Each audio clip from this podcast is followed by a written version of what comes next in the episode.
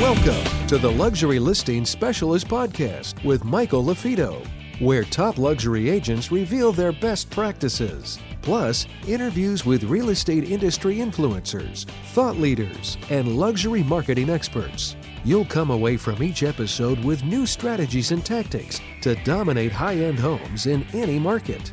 And now for the latest episode of Luxury Listing Specialist. Here's your host, luxury real estate expert, coach, and trainer, Michael LaFido.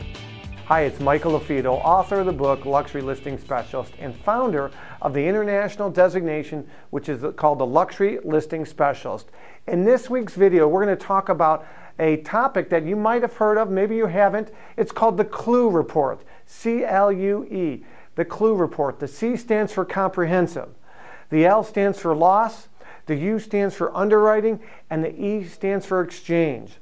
So most insurance companies contribute to their claim history to what's called the CLUE report. So in other words, if you are buying a home, you want to know what kind of uh, claims were put in on their insurance over the last five to seven years, and that's what the CLUE report will provide. But you, as the buyer, cannot request it from the insurance company. Only the seller can, but you can put in a request to the, the listing agent, the other listing agent, um, or the listing agent puts in the request to the seller to provide the CLUE report. But again, only sellers can requ- require and request the CLUE report. Bankrate, we've also included in this this article, um, excuse me, in this video, an article from Bankrate that was from February 25th of 2020, and I'm going to point out a couple key points in this Bankrate uh, article.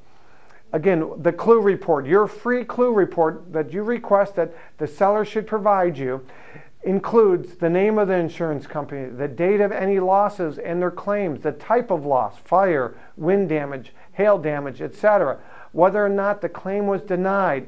If not denied, the amount the insured paid out, and the homeowner's insurance policy number and claim number. So the report won't include, okay, what part of the house was damaged, but it will give you enough information to ask the owner to explain the details. A report might be blank for the two reasons the homeowner did not make the claim, make any claims the past seven years, or the home was covered by the insurance company that doesn't participate in the CLUE report. Recently, I sold a $2.2 million home, and we provided a CLUE report, and there was some damage that was rewarded to the seller. There was big hail damage on this home, and this house had a slate roof. So thankfully, the owner had receipts that matched up the reports and they had everything done professionally. So it gave the buyer the peace of mind that, yeah, there was some in- insurance damage done on the home, but the seller took care of it and they provided the receipts. So the CLUE report, again, the sellers can only request it. So if you represent a buyer, make sure you differentiate yourself and ask the buyer, uh, excuse me, ask the seller to provide that so you can bring more value to the buyer.